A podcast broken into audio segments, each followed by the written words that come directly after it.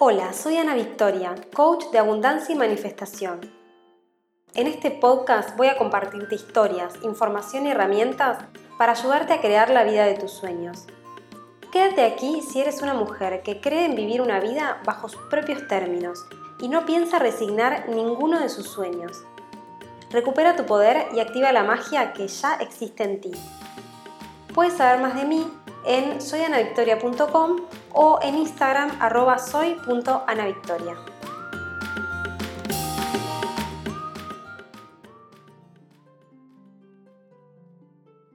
Hola hermosa, ¿cómo estás? Espero que estés muy, muy, muy bien. Me alegra volver a estar por aquí grabando este podcast y hoy estoy especialmente feliz porque voy a estar tocando este tema que es una de las preguntas que más me venían haciendo en los últimos meses y es cómo mantener los hábitos de abundancia.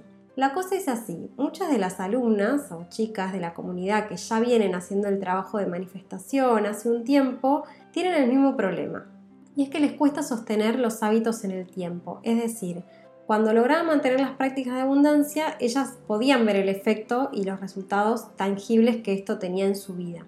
Sin embargo, lo que más le costaba a la mayoría era mantener la práctica en el tiempo y por supuesto eso también les afecta en los resultados.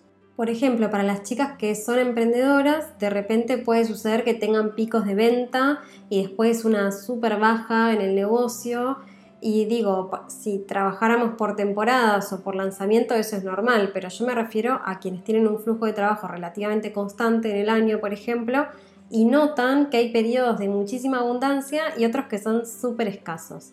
Y cuando digo abundancia no hablo solamente de números y facturación, hablo también de las oportunidades que se abren, del tipo de cliente que nos llegan, de cuán fluido o no termina siendo nuestro día a día. Al final la abundancia tiene que ver con todo cuando hay abundancia es como que todo fluye y realmente lo notamos porque todo está como ordenado de una forma muy sincrónica. Y ahora, ¿por qué nos cuesta tanto mantener esta abundancia? Bueno, yo lo que siempre digo es que esto es igual que cualquier músculo. Si yo lo dejo de ejercitar, dejo de ver resultados. Y lo cierto es que la práctica de manifestación no siempre es fácil de hacer. Digamos que va a requerir un esfuerzo y una voluntad de nuestra parte. Va a requerir que todos los días tomemos esa decisión, entre comillas, de enchufarnos, ¿no? Que realicemos nuestra práctica, que nos mantengamos en el camino. Y por eso digo que es lo mismo que ir al gimnasio. Digamos que la parte de tener el cuerpo en forma nos encanta, pero la parte de hacer abdominales todos los días, y bueno, capaz que no tanto. O por lo menos a mí esa parte no me divierte tanto.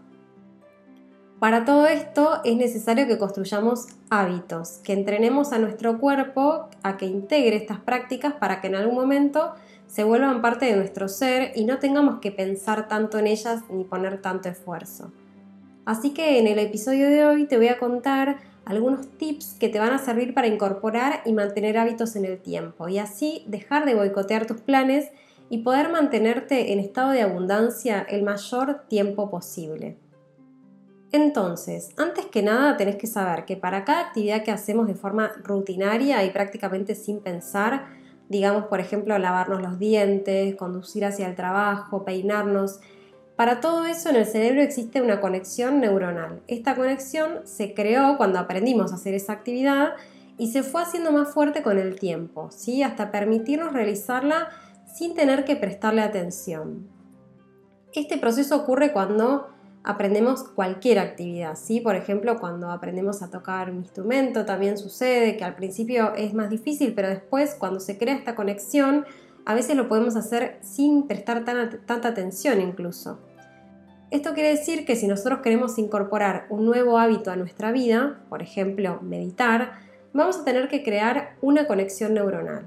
¿Cómo lo hago? Bueno, por repetición. Lo hago tantas veces hasta que el cuerpo se acostumbra y llega incluso a necesitarlo. Algunas personas dicen que incorporar un hábito, es decir, crear esta conexión, lleva 21 días. Otros dicen que lleva 40 días. Y yo lo que digo es que en realidad depende de cuál sea el hábito que queramos incorporar. Algunos nos van a tomar un par de días y otros nos pueden llevar meses o incluso años también.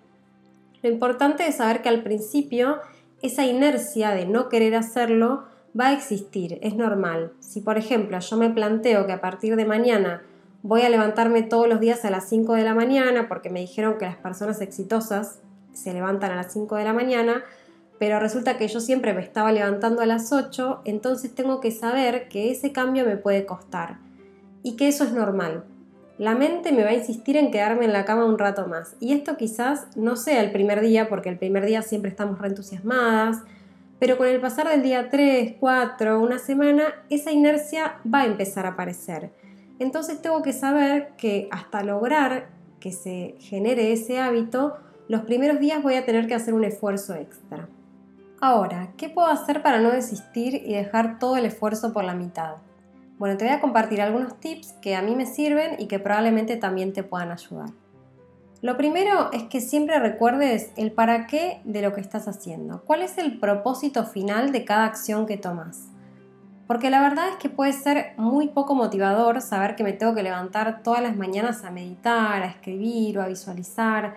La verdad que seguir durmiendo me parece como mucho más tentador. Ahora, si yo logro conectar con el propósito mayor detrás de eso, es diferente.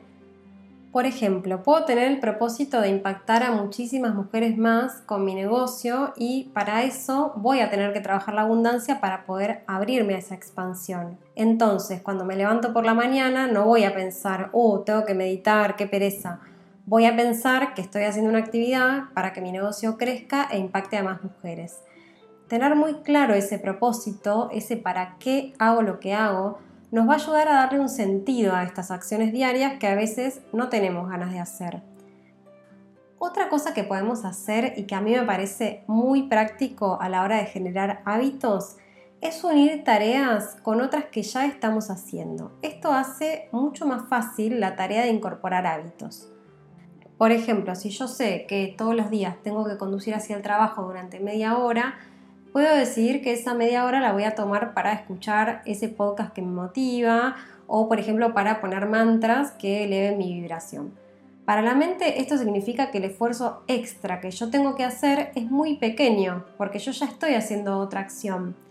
O puedo también concatenar una tarea con la otra. Por ejemplo, si todos los días me lavo los dientes, incorporar el hábito de decir afirmaciones positivas frente al espejo luego de lavarme los dientes. Esto me demora quizás un minuto más, pero es como si lo adiciono a una tarea que ya de por sí hago todos los días. Es más, la hago más de una vez por día. Esto me ayuda también a acordarme de realizar el hábito, así que lo que puedes hacer es buscar todas las tareas rutinarias que ya estás haciendo, como comer, ir al baño, tomarte una ducha, ir de compras, y adicionar a cada una un hábito de abundancia. Esa es la manera más más fácil de comenzar. Otro tip en relación a los hábitos es saber que nuestro cerebro siempre va a buscar una gratificación instantánea. Y es por eso que no le gustan los hábitos, es que demora mucho en ver resultados tangibles que logro con los hábitos. Y es por eso que el cerebro se aburre y quiere convencernos de que los dejemos.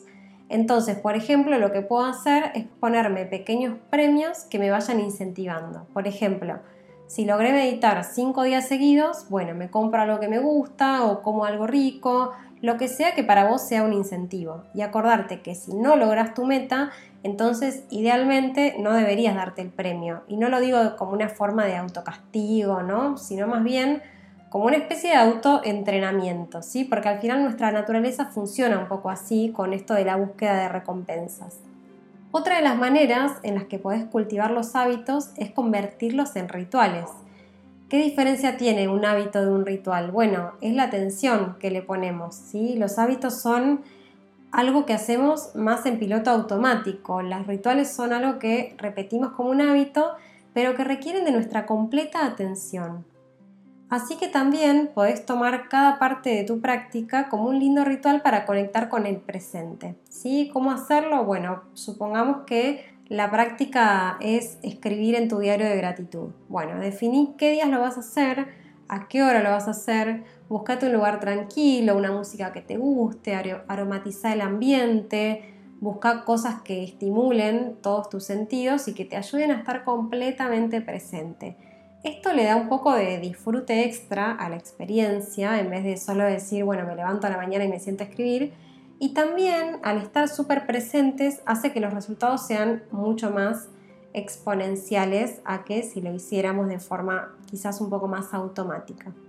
Y un poco unido a esto, la última recomendación es que te busques una tribu, es decir, personas que estén en el mismo camino que vos y que también estén buscando incorporar mejores hábitos.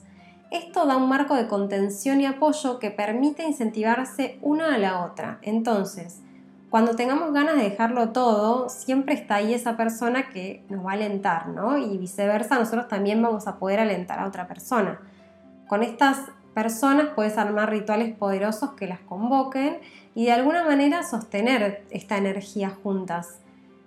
Y digo, ya con dos personas es tribu, ¿eh? no necesitas un batallón de mujeres, simplemente personas que estén comprometidas con la misma causa y que estén buscando apoyarse mutuamente.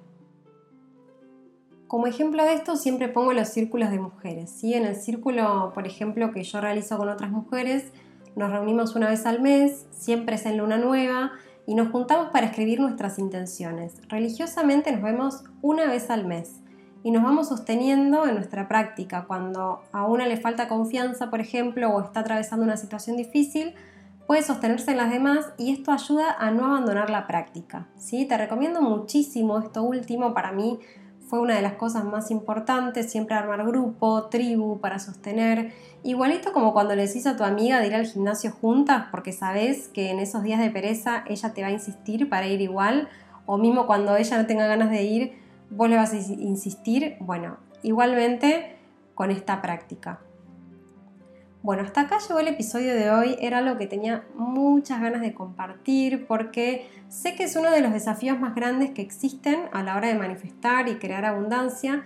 Y la verdad que a mí me gustaría que manifiestes de forma sostenida, que realmente puedas experimentar eso todos los días de tu vida porque se trata un poco de eso, no es de manifestar como cosas puntuales y ya está, sino de que esto sea una forma de vida, que esto sea una forma de experimentar el día a día y la verdad que eso es hermoso, así que mi misión es poder ayudarte en eso y por eso la idea de compartirte hoy estas herramientas. Bueno, si te gustó y te sirvió este podcast, te invito a compartirlo con otras personas que también les pueda servir y también escribirme para contarme que me encantaría saber si esta información te es útil. Así que te mando un abrazo grandísimo y nos vemos en el próximo episodio.